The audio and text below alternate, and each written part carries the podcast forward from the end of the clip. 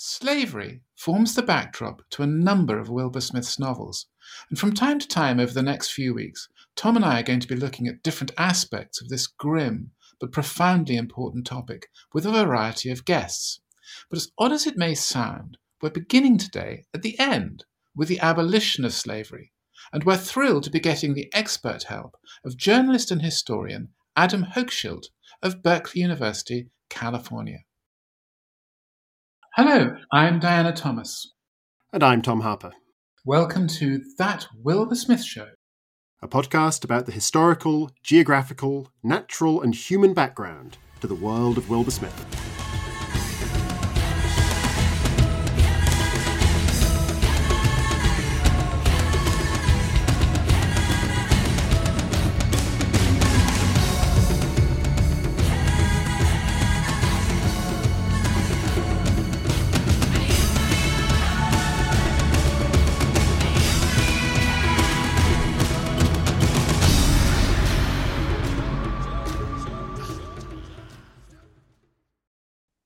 When people dream of riches, their imaginations follow the shape of the economy.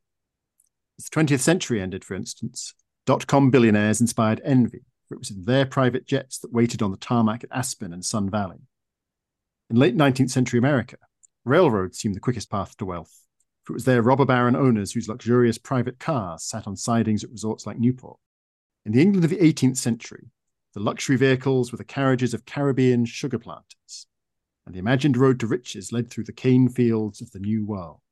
The Atlantic slave trade had first touched Britain back in 1555, when the mariner John Lok had sailed back from West Africa carrying certain black slaves, whereof some were tall and strong men. Two centuries later, British ships dominated the insatiable market for slaves in the Americas, supplying African captives to French, Spanish, Dutch, and Portuguese colonies, as well as to Britain's own. In peak years, they carried some 40,000 men, women, and child slaves across the Atlantic, as many as those carried by the slave ships of all other countries combined. What a glorious and advantageous trade this is, wrote one man who worked for a firm of slave merchants. It is the hinge on which all the trade of this globe moves. Another trader believed the transport of slaves was the foundation of our commerce, the support of our colonies, the life of our navigation, and first cause of our national industry and riches. The thought that anyone might ever want to ban this lucrative business was inconceivable. Those words are taken from Bury the Chains, a remarkable book by Adam Hochschild, um, a journalist, historian, lecturer at Berkeley University in California, and a sort of Meryl Streep insofar as pretty well everything he does either wins an award or is nominated for an award, as indeed Bury the Chains has been. And we are delighted that Adam is with us today. So, hi, Adam. Welcome to that Wilbur Smith show. Thank you, Diana and Tom. I guess the, the first question that um, arises is, is that, I mean, Bury the Chains is a book about the abolition of slavery.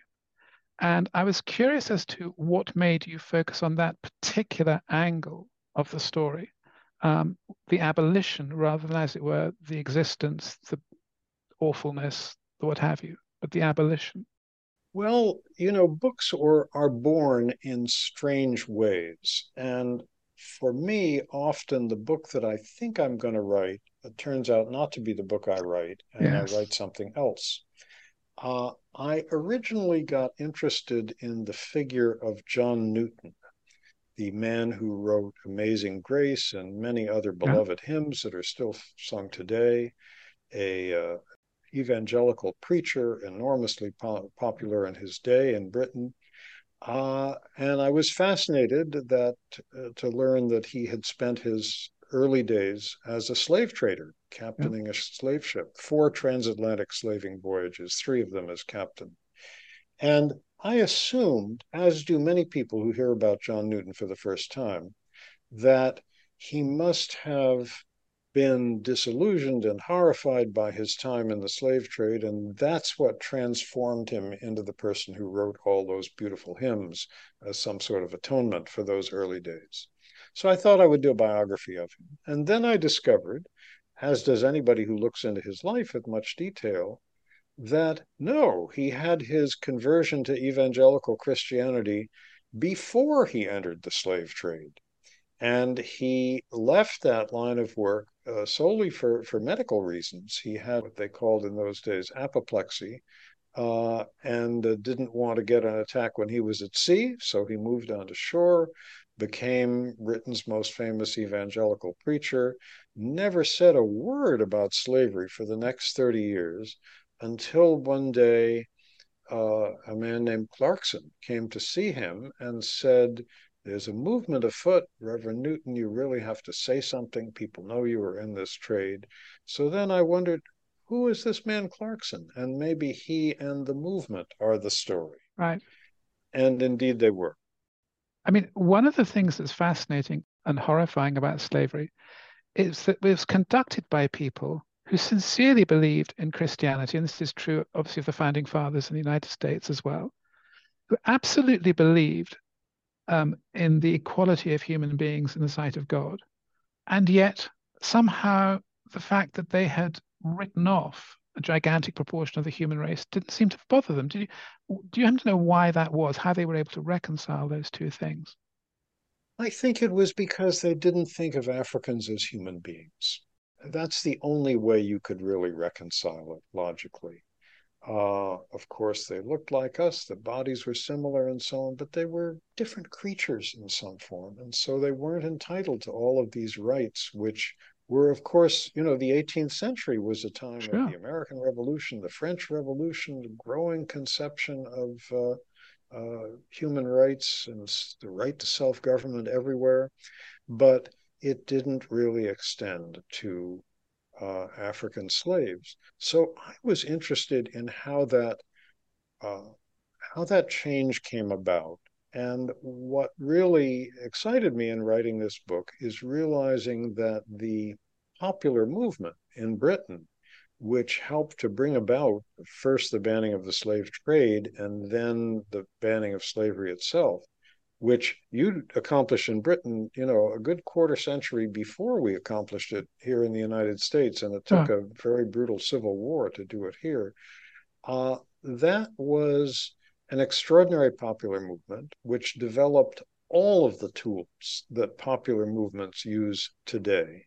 And it was a movement that involved the extension of empathy that made people think well, you know, Africans are human beings after all. And I'm fascinated with times and places when human beings manage to extend their sense of empathy, because I think that's what we have to do if we're going to cooperate in solving sure. the severe problems that face the world today. Yeah, sure. and it's interesting the the modern the modernity of it because certainly reading your book, the whole you know could be ripped from today's headlines in as much as you talk about how the anti-slavery campaigners invent so many of the tools that we associate from the the kind of iconic merchandise through the newsletters through the, the pressure groups um, and and then the slave interest come back with their kind of PR men uh, and their advertising campaigns uh, and their their lobby groups. Um, it all rings very true. And and you, in that opening quote I read, you, you, talk about sugar as kind of the oil industry of the 18th century in some way, certainly in terms of the money, um, but that, that's involved in it.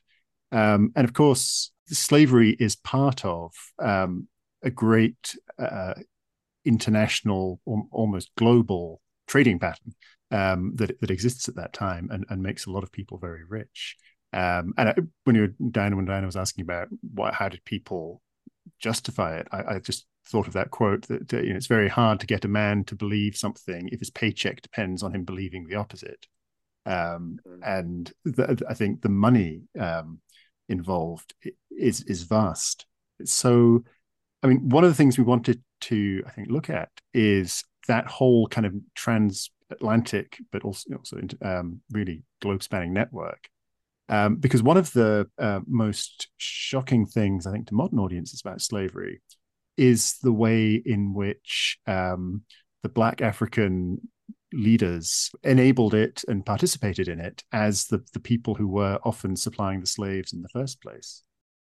Yes, everybody, you know, people at many levels were complicit in this trade because the American, British, French, Dutch sea captains who sailed up and down the west coast of Africa could easily find slaves to buy because African slave traders had captured these people in the interior of the continent and marched them to the coast and uh, had them ready for sale. Uh, many African societies practiced their own version of slavery. In some ways, it was not as brutal as slavery in the Americas. Slaves were sort of a prestige item for a king uh, or big chief to have. Uh, sometimes it was very brutal that, the slaves could be sacrificed as part of a religious ritual, or sometimes the ceremony sacralizing a treaty uh, made between uh, different tribes or ethnic groups where a slave would be have his bones broken and be left to die as a sort of symbolic sign of what would happen to somebody who violated this treaty. Uh, in other ways, it was uh, less harsh than slavery in the New World, and it, often was not an inherited status. It's hard to make too many generations about Af- too many generalizations about African slavery because it varied a great deal from one part of the continent to another, and there were some places where it was not practiced. And uh, when uh, European sea captains sailed along the uh, southeastern coast of what today is South Africa, for example, uh, you find them complaining that nobody is selling us slaves here.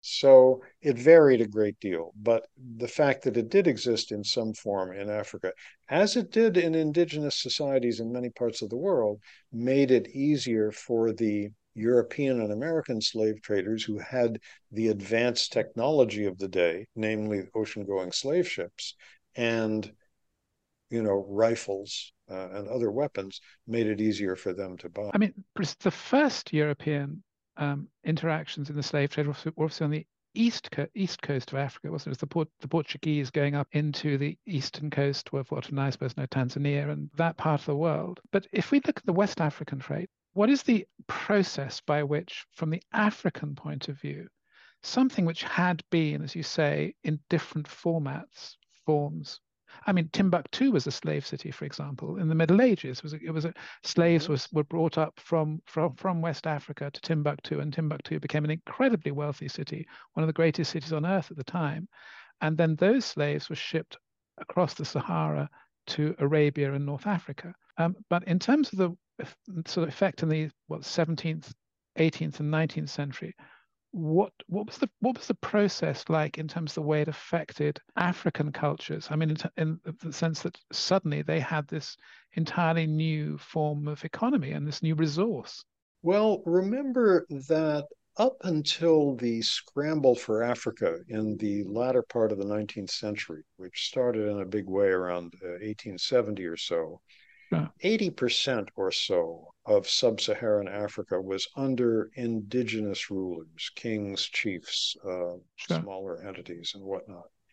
And their contact with the slave trade was, you know, gangs of, of traders would come into various areas in the interior, kidnap people, and then force march them to the coast uh, to be sold to the uh, slave traders who came down the west coast of Africa. From the east coast of Africa, yes, there were some Portuguese whom you mentioned who sailed around the bottom of the continent as far as Mozambique and took slaves from there. Yeah.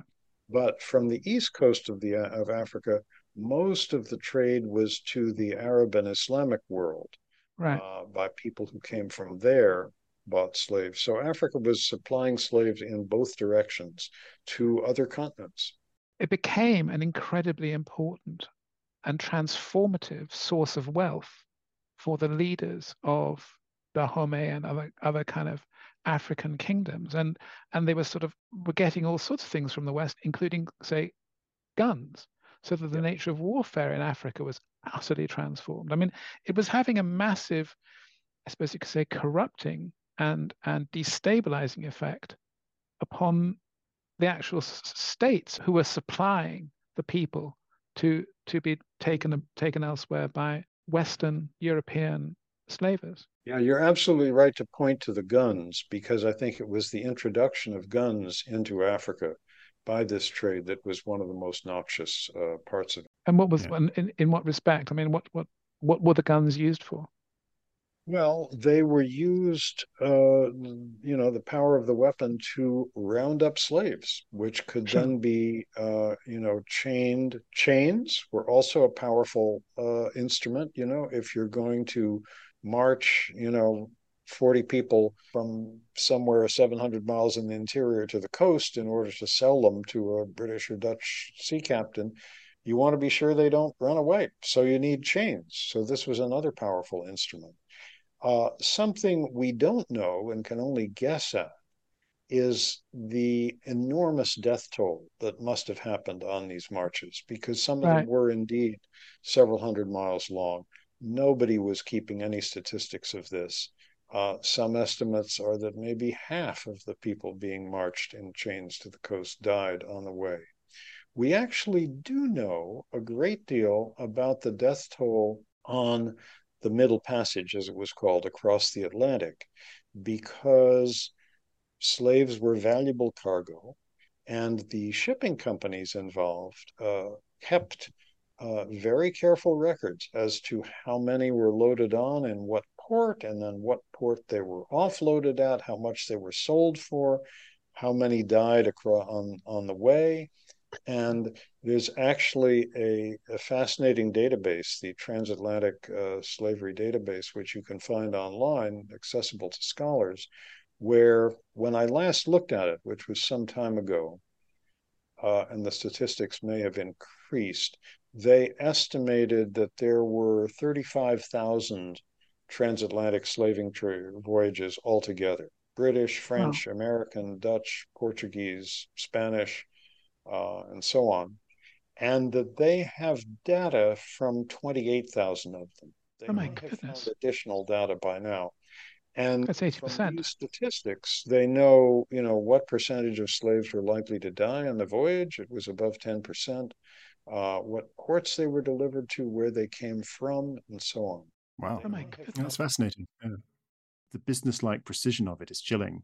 Um, and when you're talking about the the, the way in which the, the, the commercial aspects of it required such precise um, record keeping, I was, I was thinking of the Zong case, which is obviously a famous instance where the absolutely cold-eyed, no question of morality pursuit of, of view of the of slaves as just a cargo like any other comes to the fore. And I was wondering if you could um, just sort of describe that to our listeners. Yeah, this was a case of a, a, British slave ship, the Zong, that was carrying slaves from Africa to Jamaica.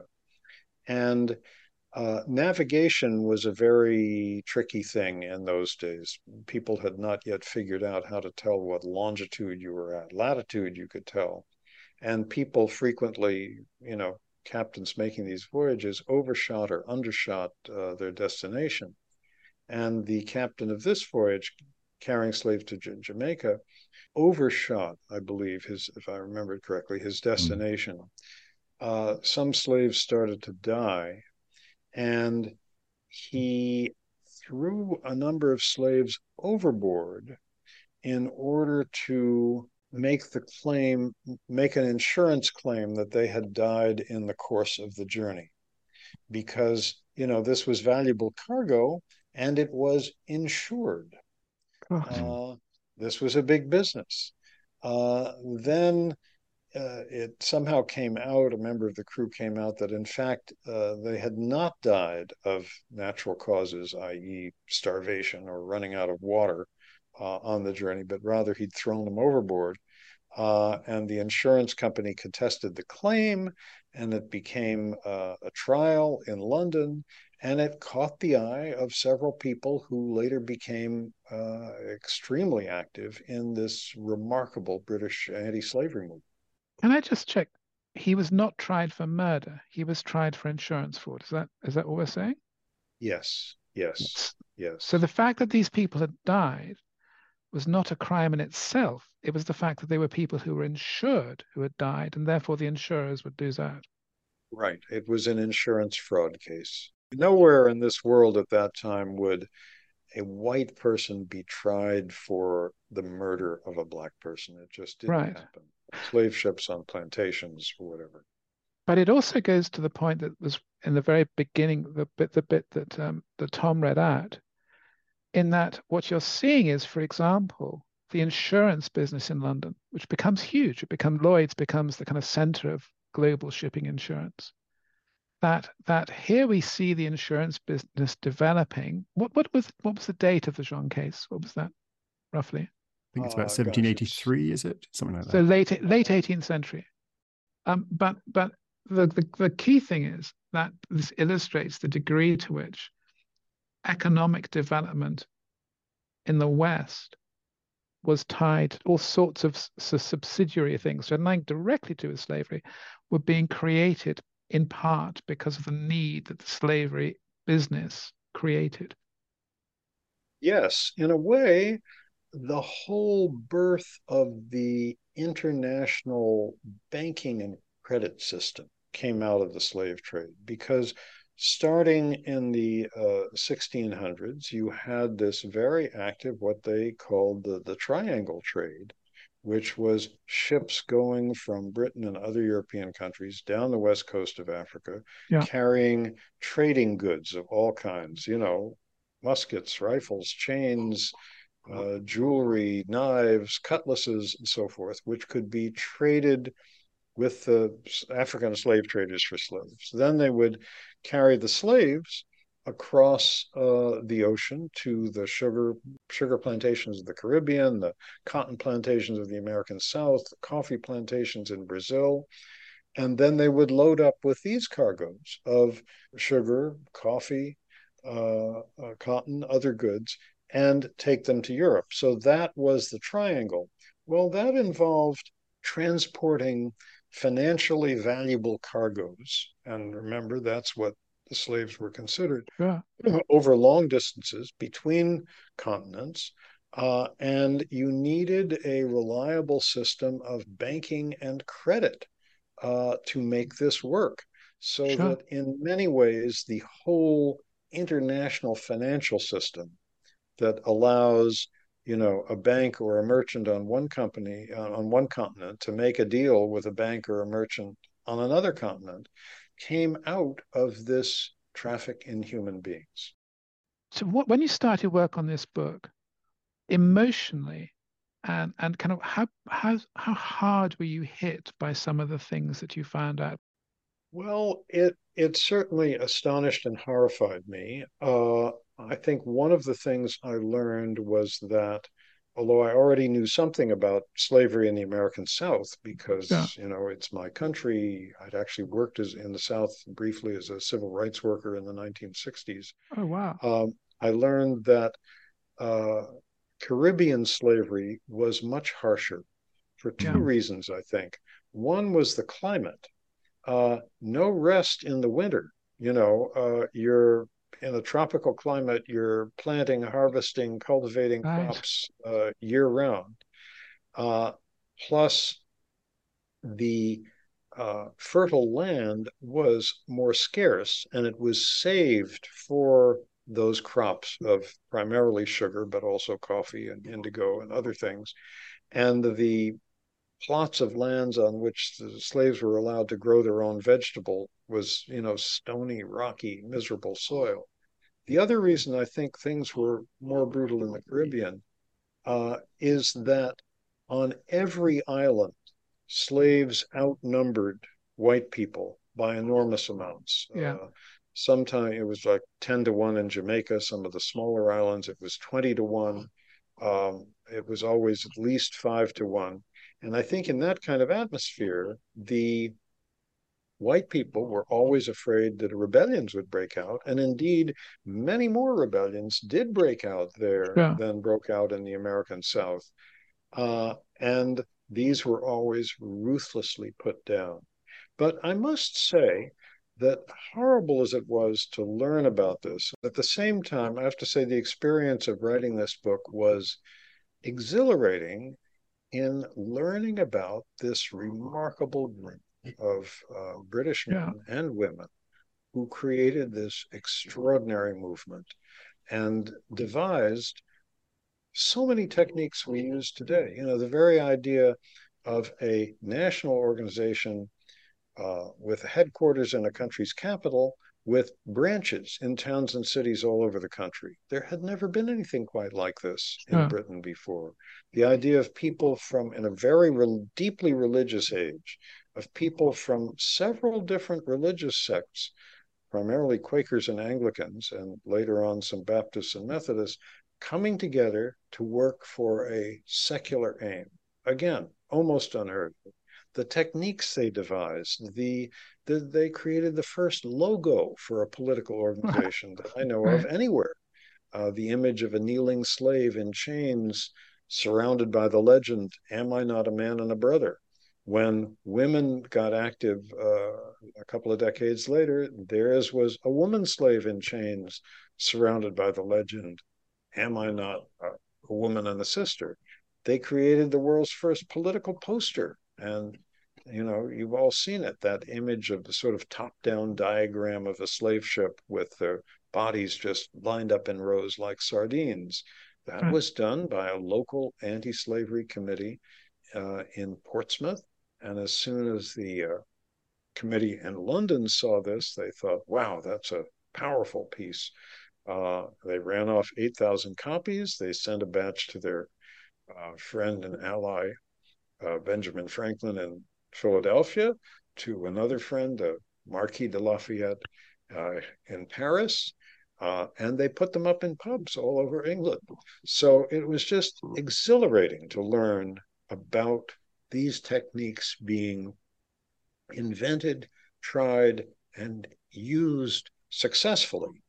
And the I thing mean, about that but, poster that I got from your book that really astonished me was that that's not even the worst case scenario. They've actually, because they don't want to sensation or be accused of sensationalizing it, they've actually taken the slave ship with like a medium load. I think is it four or five hundred slaves when actually on that ship on different voyages had taken up to seven or eight hundred.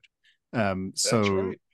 If, if anything, they're, they're, it's as they're making it so horrific, and if anything, they're still underselling it. That's right. The diagram was based on a particular ship, the Brooks from Liverpool, and it shows even all those bodies packed together like sardines it shows fewer slaves than we know from these quite meticulous and detailed records that it carries that it carried on some voyages i tell you another thing that's been sort of exhilarating in the aftermath of this book is to hear from so many people involved in different kinds of organizing for justice movements today who are inspired by this story. Sure. And I feel such pleasure in having. Uh, I got a lovely letter, for example, from the woman um, Jody. I can't remember her last name, who won or co-won the Nobel Prize for starting this worldwide movement against landmines. Oh, and right. She said, in effect, uh, "Thank you for introducing me to some of my counterparts from several centuries ago." I'm really interested in how we get this kind of tipping point. For example, you mentioned Benjamin Franklin. He had come to England with two slaves. He brought two slaves to England, a country which didn't theoretically have slavery in it, but they were still, as it were, it was assumed that they sort of maintained their status as slaves. So, what is it that happens? And obviously, Jefferson famously and controversially had mm-hmm. slaves what is it that happens to people and to a society which shifts the balance? That here we have this huge, this is a very modern idea, this gigantic co- corporate business, essentially multi, um, literally a multinational business, Slavery Inc. And it's delivering apparently lots of good things to people obviously not the people who it, whom it's enslaving, but the people who are profiting from it, who, as we were saying earlier, have every incentive to maintain it.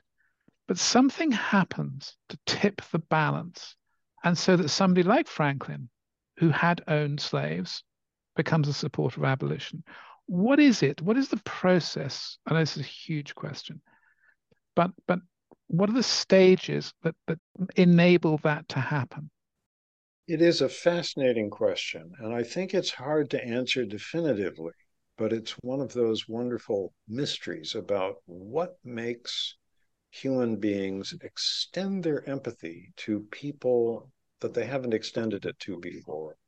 And if you look at Britain in that period, time period, it happened quite suddenly. Now, there's an interesting index of this, which I talk about a bit in, in Bury the Chains. There were no opinion polls in those days, so you couldn't say, you know, X number of people believed in slavery in this year and, you know, Y number of people in another year. But there was one very interesting index of popular sentiment, which was what were the topics of London debating societies. This was Oh, a, a big Yes. spectator sport. You paid Sure, yeah, yeah. sixpence to hear people debate, you know, monarchy versus republicanism, frivolous topics like should women be allowed to wear large hats in the theater, mm-hmm. you know, whatever. Well, somebody tabulated the topics of London debating societies over the course of many years. And prior up through 1787, slavery or the slave trade was very seldom a debated topic. Suddenly, February 1788, half the debates on London debating stages are about slavery or the slave trade. Right. I wish I had been there at that Mhm. moment Right. to try Yeah. to figure out why. I think there were a number of things going on. First, there was a lot of talk in the air about human rights and freedom. This was in the period between the American Revolution and the French Revolution, those few years. And remember, there were many people in Britain, by some estimates, again, you can only estimate this, maybe a third of the population who felt, you know, if those American colonists want to govern themselves, why shouldn't they? Uh, who were sympathetic to what, you know, the American effort to, to break, break free. Uh, so those ideas were in the air. And uh, I think also you have to give credit to this remarkable movement, which found a way to talk about this that hadn't been discovered before. And that was talking about it through vivid eyewitness testimony. Right. Previously, for decades, there had been debate in Britain about slavery, and there'd been people writing pamphlets and articles in newspapers and so on, but it was always done in terms of the Bible. And of course, you can find citations for both sides of any Sure. argument somewhere in the Bible. Uh, for the first time, the anti slavery committee that had gotten formed in May 1787, they began to see the power of eyewitness testimony. You Right. know, Clarkson, the spark plug of this committee, and we should talk about him, got Reverend John Newton to write a pamphlet about his experiences being on a slave ship, what it was like. He Sure. got Alexander Falconbridge, who had been a slave ship doctor. Many slave ships carried doctors because they wanted their cargo to arrive in healthy condition because Sure. you sell It's money. human beings for more money. They got Falconbridge to write uh, a short book about his experiences. He got people to testify before the House of Commons, before the House of Lords, um, before committees of them uh, about what life was like on slave ships and plantations. So suddenly all this eyewitness testimony was floating around. I I call it this was, you know, really the first great wave of investigative journalism. That's what Sure. investigative journalists do. Go see something horrible that's going on and describe it vividly to make people outraged about it. Absolutely, yeah. I mean, in a in a much lesser way, it's um, I was sort of reminded of um, when there was a David Attenborough documentary about plastic in the sea, and suddenly, in the space Yes. of weeks, suddenly, you know, you couldn't find a plastic straw in a pub anymore because um, Yes, yes. th- th- there had been such an outrage. So, so it is it's fascinating things that people are sort of vaguely aware of. It's like we know that plastic is bad and there is rubbish in the sea, um, and presumably in the 18th century they kind of get that slavery is not very nice. But such, yeah, something about putting the evidence in front of people's eyes, and suddenly they can't maintain their illusions anymore. And Um, also, you draw a connection to somebody's own life. I think Yeah. with the plastic in the sea, people are realizing, hey, when I have fish for dinner, I'm consuming some of that mhm, plastic. mm, And I think in the 18th century, it was, hey, when I put sugar in my tea, this sugar was created by backbreaking labor of enslaved human beings. But it's amazing how quick that's happening because if you think about what in Britain, I guess, is, is uh, the American War of Independence, one of the reasons, one of the many reasons why it succeeds is because the British government was much more concerned with the slave, with the Caribbean than it was with the Americas, because the Americas didn't generate nearly as much money, the American states, compared to what Jamaica was producing or Barbados. There just wasn't any money in America at that point. Right. So the thing they right. were terrified of, because it's all part of the kind of ongoing seven year, the kind of conflicts that are going on between Britain and France, kind of for really control of what will become a kind of European imperialist world. They're t- much more frightened about losing losing those islands to the French than they are about losing Boston and Philadelphia and Virginia to the Americans, if you see what I mean. So Absolutely. slavery has, has even influenced the very existence of America, if you see what That's I mean. Very true. That's very true. If the Caribbean colonies did not exist, I think maybe the British would have fought much harder and perhaps more successfully to keep the United States from breaking away. Sure. And and in fact, in um, being the Wilbur Smith podcast in uh, Stormtide, um, in Stormtide, Wilbur Smith um, writes about this and the, uh, the, the Caribbean colonies at the time of the American Revolution. And of course, there was this fear that actually they would side with the Americans because they're quite closely linked with trade. I think a lot of the timber and uh, other and foodstuffs that they get um, come from America. So America is at this stage almost like a, a supply depot for um, for Caribbean plantations. Uh, and yeah, the great fear is that the revolution will spread to the Caribbean uh, and they'll make common cause with the uh, with the thirteen colonies, and that would have been absolutely disastrous for Britain. Right. And and yet, to go back to the book, and yet, so that so that I think the surrender at Yorktown is what 1781. You would know this, I would hope. Uh, I think I'm right. I think about that. I think I think it's 1781, yeah. around about that time. So we're talking less than a decade. So less than a decade between 1781 and 1788. That switch has been flipped. Yeah. So now, now, so now we've got the people talking in the coffee houses, talking in the in the in the debating chambers, the Oxford Union and the Cambridge Union, I'm sure, if um, included. How then does it move from being this talking point to being something where?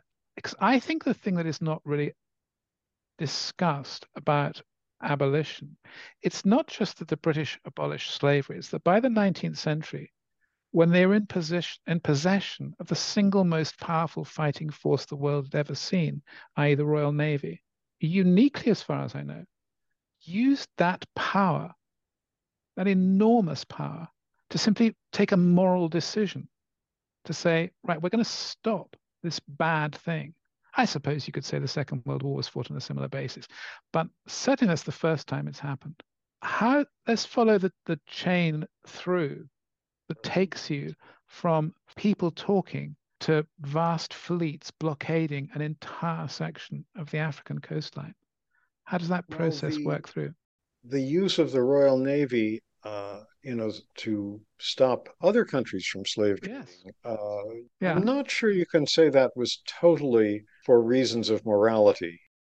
And yeah. I think, and remember, other countries, uh, for the most part, had nominally abolished the slave trade by this point. The United States, for example, did in 1807, uh, roughly the same time that, that Britain did. And I think part of the motive was that Britain didn't want to see other com- countries profiting from this trade okay. in Africa now so, that so, they had stopped. So it's basically, if, if, we if, if we can't have it, nobody can have it. It's basically exactly. what you're saying. Exactly. There. Okay. The, sort of the uh, the using the self interest kind of went both ways because one of the things I um, hadn't appreciated in your book is that the first time they actually managed to get a law passed against the slave trade, it's not against the British slave trade. Um, it's against the the foreign slave trade. Um, and That's it's right. a, and and this is their great insight, isn't it? There's the the, the um, Society for Abolition of Slavery's great insight um, that asking people to ban the British slave trade, Parliament's not going to go for that. But if you pass a law stopping anyone supporting any slave traders that support the French, um, well, then then who can, can be against it? absolutely that? pass. You yeah, can always exactly. pass a law in Britain against the French. That's like exactly. that's yeah. easy, it's easy peasy. Yeah. This was this was due to a very brilliant activist, part of the brilliant the British movement, James Stephen, who was incidentally the great grandfather of Virginia Woolf, wow. who was a lawyer, um, was uh, in and out of Parliament, uh, and who realized in the midst of the Napoleonic Wars that in fact British ships using other flags, which of course was very easy to do, were conveying slaves to French colonies. So of course Parliament was was uh, wow. willing to pass a law against that. And in fact, the British slave ship industry was making more money carrying slaves to other people's colonies, particularly the, the French colonies, than they were actually to British colonies at that point. So once they got the law, that law passed, with the momentum from that, they were able to ban British uh, ships from uh, uh, carrying slaves to British colonies as well. Uh, but it took another couple of decades before slavery itself was abolished in the British West Indies. Uh, and the slave trade, you know, the number of ships crossing the Atlantic was in, in such huge numbers, in part because uh, almost everywhere south of the United States, i.e., the Caribbean, Brazil, other Latin American countries, these were the tropics. Uh, diseases were rife, life was harsher for the slaves, and they died in large numbers. In the American sure. South, uh, fairly early on, slaves began reproducing, the population was growing, and for the United States to stop the slave trade in 1807 was no big deal. It was fairly small at that point because right. the American slave population was increasing. But in the Caribbean, the planters had this horrible saying it is better to buy than to breed, which sure. meant that they felt it was more economical to you know, keep Absolutely. buying shiploads of new slaves from Africa, work yeah. them to death in 10 or 12 years, and buy more. Uh, so when the British slave trade came to an end, the abolitionists hoped that that meant slavery itself would die out, but it didn't because, of course, the planters changed their strategy. They improved the slaves' diet.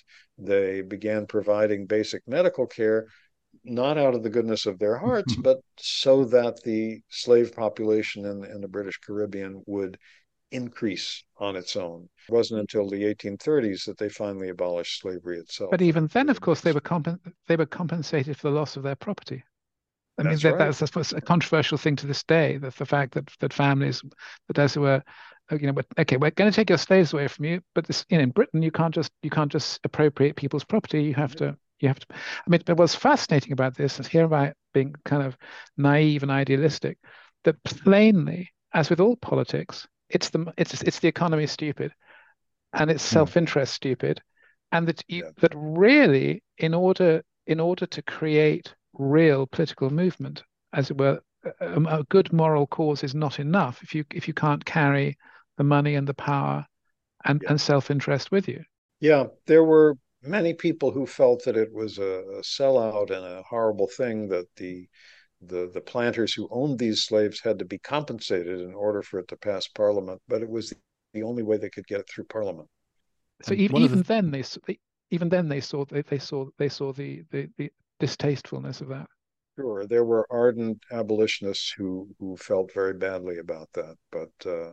it was the only way to get it through Parliament. And in politics, you sometimes have to make really nasty deals, and this was certainly one of the one of the most spectacular ever, I think. Yeah, but but but equally equally at that by the kind of 1820s, 1830s, you're getting rulers of Africa. I think of the King of Dahomey. I can't remember what his name is now. Furiously writing to Whitehall and people having to be sent down to placate him because he's basically saying, "You've ruined my economy. You've mm-hmm. created yeah. this economy, and, and then the King of Dahomey was in the 1830s uh, uh, was making like 250,000 pounds a year, which is a huge amount of money. And so and so having having sort of created these slave states in, in, in, in Africa, which were which became immensely wealthy by that trade, we then kind of kill them off as well. So I mean, it has a has a weird knock-on effect within African societies. That's true. You have a uh, you know a a very complicated system of trading that encompasses three continents, and yeah. you make as major a change as saying, you know, you can no longer trade in human beings, it's going to have repercussions all over the place. Well, you, have cut out one th- you've you've cut out one side, one one corner of the triangle, haven't you? That's right. That's Although right. one of the things that really struck me again in a sort of slightly horrified way in your book was that um, when they banned slave trade in 1807, the first thing uh, and um, it's Clarkson, isn't it, who carries around this um, little sample box of all the great kind of African products that he thinks we can trade with Africa instead of slaves, and making the argument right. that will we'll we'll change change the terms of trade. Um, and of course, this gets realized in the most horrible way because the local African leaders uh, instantly said, "Right, we can't sell the slaves anymore to to the slave to the British slave traders, so we'll keep our own slaves and have them start producing whatever nuts or fabric or other commodities we can now sell to the British. Um, and so, in a sense, the slavery just gets moved slightly further, you know, in a, into a different part of the value chain, which which was again was sort of horrifying. That's true. That's true. Yeah. Coming back to the, uh, what you were saying earlier about kind of politics having to cut deals, again, one of the things I really enjoyed in your book was the way it weaves in the the, the, the bigger history of the period and the way that the the efforts of this this committee of these, these extraordinary individuals um, you know sometimes the tide is running with them and sometimes it's really running against them. So um, you know there is this window after the american revolution when liberty is in the air um, and then the French Revolution happens and gets kind of gives liberty a bad name um, and makes economic self-sacrifice unthinkable because they're desperately trying to pay for this war. And I think it, you know a, a, a, bleak decade. I think is the, the chapter in your book um, where basically after the first inadequate bill against the slave trade, nothing happens.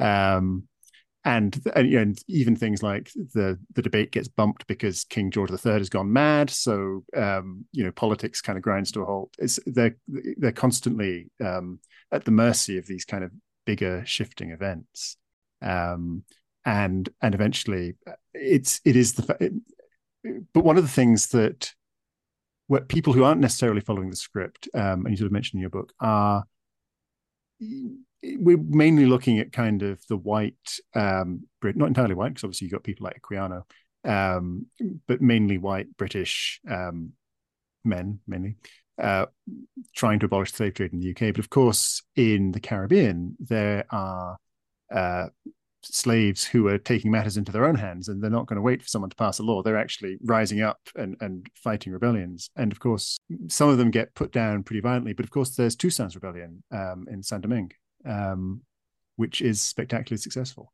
That's right. There were rebellions all over the, the, the Caribbean. And in British territory, the big ones were in what's now Guyana, uh, in Barbados, uh, and especially in Jamaica. You know, Jamaica yeah. was sort of the crown jewel of British possessions in the Caribbean, enormously rich in sugar. And in 1831 32, there was a huge rebellion there that lasted for about five or six weeks. It, it took that long for the British Army to put it down. And uh, you had after that people coming back to Britain, you know, army officers, plantation officials saying, testifying before Parliament, this is this may happen again and we may not be able to contain it next time. Mm. And I think that was a powerful incentive for Parliament to finally uh, free the slaves, which it voted on in 1833 and it took effect in 1838. And we, of course, we were they'd these, a lot of these officers had seen the brutality of slavery firsthand, and then came back and were the sorts of people who get elected to Parliament. Um, so can so you in those later debates you actually have people in Parliament who have not just heard witnesses but actually seen it firsthand. That's right. And, and, of course, you also had people who came from families that owned plantations and didn't want anything changed. yeah. So you had both both types. We were we were talking recently. We had a couple of um, podcasts. Um, uh, there's a book, one of Wilbur Smith's book called "The Falcon Flies," and one of the characters in it um, is a is a is a young woman called Robin Ballantyne, who is a great anti-slaver, and is is and very much in a, in an evangelical sense. And and then she there's a there's a there's a um, uh, she falls in love with a captain called Clinton Codrington. And I don't know if it's by accident or not, but Codrington was a plantation owner's name in, I think, Jamaica. But anyway, she embodies something which then happens, which has a bizarrely imperial, imperialist effect, which is that that sense of um, the moral duty to go out into Africa and and for the good of the Africans to to bring the word of God and civilization and Christianity and free, and and our notion of freedom. But of course, in that sense, you then had to start taking the land, which had not happened before. Prior to that, it's just been it's a business transaction. We come into this entrepot, you know, the, the barracoons are all there, the slaves there, we pick them up, we go away. That's it. It's business. But but weirdly, with the abolition of slavery and the creation of a sort of of, of, of a broader evangelical movement, what you do is you end slavery, but you create what you were talking about, which was the, which was the dash for Africa. But it arises out of a to a considerable extent out of a, a moral liberal impulse. Does that mean is that right? That's true. I mean, that's a whole different and fascinating subject of what were the what were the forces that impelled the British and the French and the Portuguese and other people, the Germans, sure. into Africa. And many of them like to think they were doing it to bring civilization, Christianity, yeah. and so forth to the Africans. Um, uh, and uh, and then it's also fascinating to see people who thought that's what they were doing, and then they got there and realized what it was really about. You know, I, I wrote a book, King Leopold's Ghost, about the Belgian colonization right. of Congo. And there were many British missionaries there, as well as American missionaries, Swedish missionaries, some of whom got there, you know, they went to Africa to preach the gospel and spread Christianity. They got there and they realized they were in the middle of a horror show, right. slave labor system, and they became very important eyewitnesses. And the same thing was true for some British missionaries in the Caribbean, where they went there very idealistically.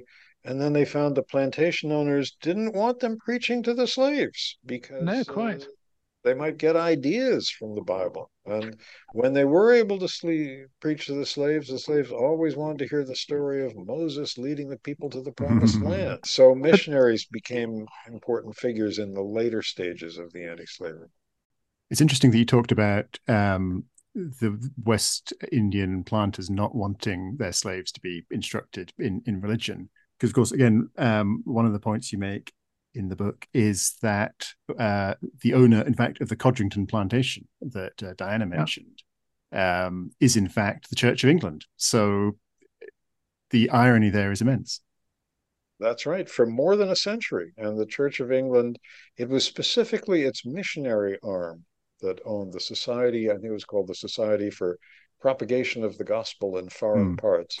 Yeah. Owned this large slave planta- plantation uh, on the island of Barbados, and they owned it. And they they didn't free the slaves until the very last minute in the 1830s. You know, there were professors of divinity at Oxford and Cambridge who were on the board of the society, and nobody thought there was anything strange or unusual about the church owning a slave plantation. That is just how deeply slavery was embedded in the way that everybody thought.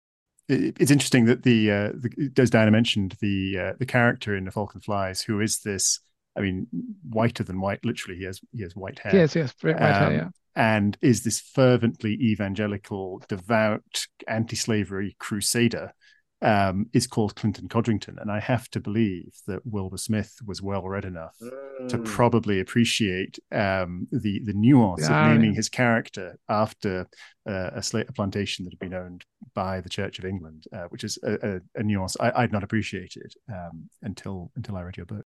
I mean, your book is a the, the through line of the book is about how this small group of people raise awareness um, of the evils of slavery and, and affect societal change. And it seems to me that in the last 20 years or 15 years, maybe even less, we've gone through a similar process again. I was really struck. Yes. That, I think the novel, the, sorry, the book is um, published in 2005. Is that about right? Uh, yes, it was 2005. Yeah. And yeah. in it, you um, you talk about a uh, statue of Edward Colston in Bristol um, and uh, a, a, noted uh, slave trader um, yeah. and uh, uh, yeah, and, and um, financier. Um, and you, you, say it wasn't until 1998 that someone scrawled on its base the name of one of the professions in which he had made his fortune, slave trader. Uh, and in 2005, that's a pretty niche fact to have uh, got into your book. Yeah.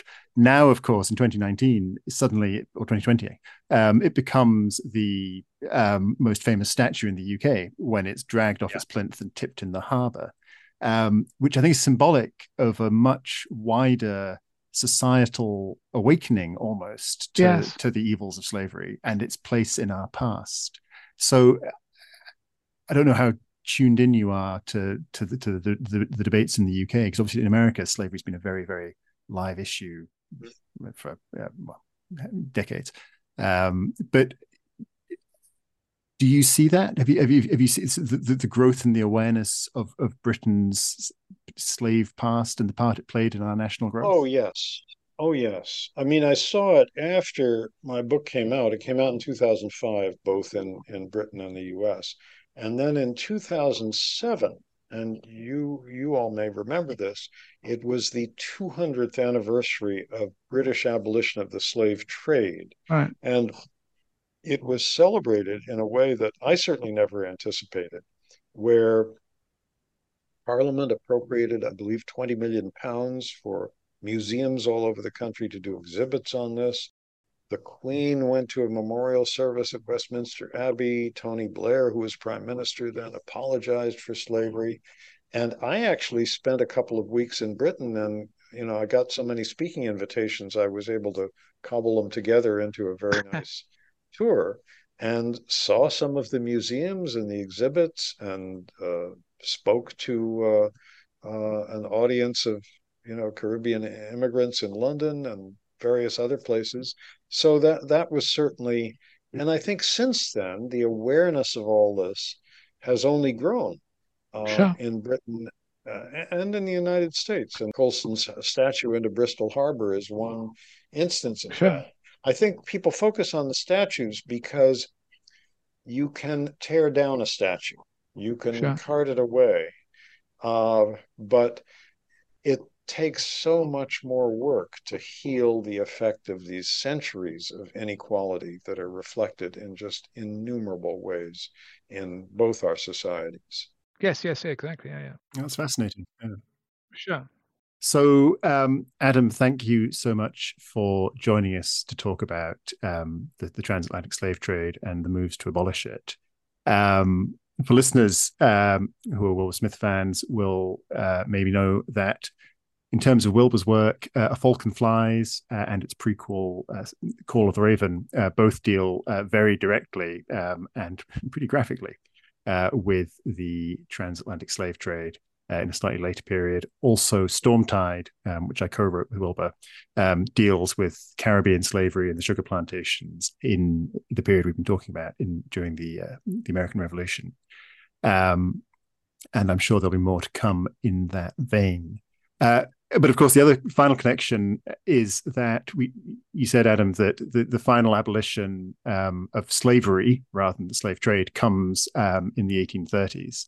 Uh, and I think 1838 is the year that that right. takes place. Right. Uh, the other thing, of course, that happens in 1838 is the uh, Great Trek. Um, and I think it's interesting. Mm. One little footnote to this, uh, and the sort of the law of unintended consequences. One of the reasons that the Boer farmers um, finally get fed up of living in the British controlled Cape Colony and decide to pack up their ox wagons and go across um, the Orange River to and the Vaal to just to found their own um, states is because um, the the British have taken their slaves away, um, and they, they're they're not happy about that, and they, they want to go somewhere where they can uh, treat the blacks the way they want to do, rather than having the British government tell them how to do it. And in a sense, that is what kickstarts modern South African history um, which is Wilbur's theme um, above all others. So I think it's interesting that as well as the um, the history that we've discussed today that's dealt with in his books, um, it is also this process is the spark by which um, South Africa, in effect, becomes the country we know it is today. That's right. That's a fascinating connection. I guess it just comes Well- back to the point that it, that slavery just was this cause and effect of so many other things. It's just astonishing. That's right. True. Yeah, yeah. So thanks so much, Adam, for joining us. It was a pleasure, and uh, good luck to you all. And it sounds like I should go out and read some Wilbur Smith. Exactly. Again, thank you so, so much. It really was a great pleasure. Very, very welcome. Yeah. Okay. Take care. And next week, we're being allowed out of our studio to go to one of the highlights of our year, the 2023 Wilbur Smith Adventure Writing Prize Awards ceremony at the Royal Geographical Society in London. We'll be crashing the party, talking to the winners, talking to the judges, and rating the canapes. So do join us then for what should be a very special episode of that Wilbur Smith show. In the meantime, it's goodbye from me, Tom Harper. And it's goodbye from me, Diana Thomas.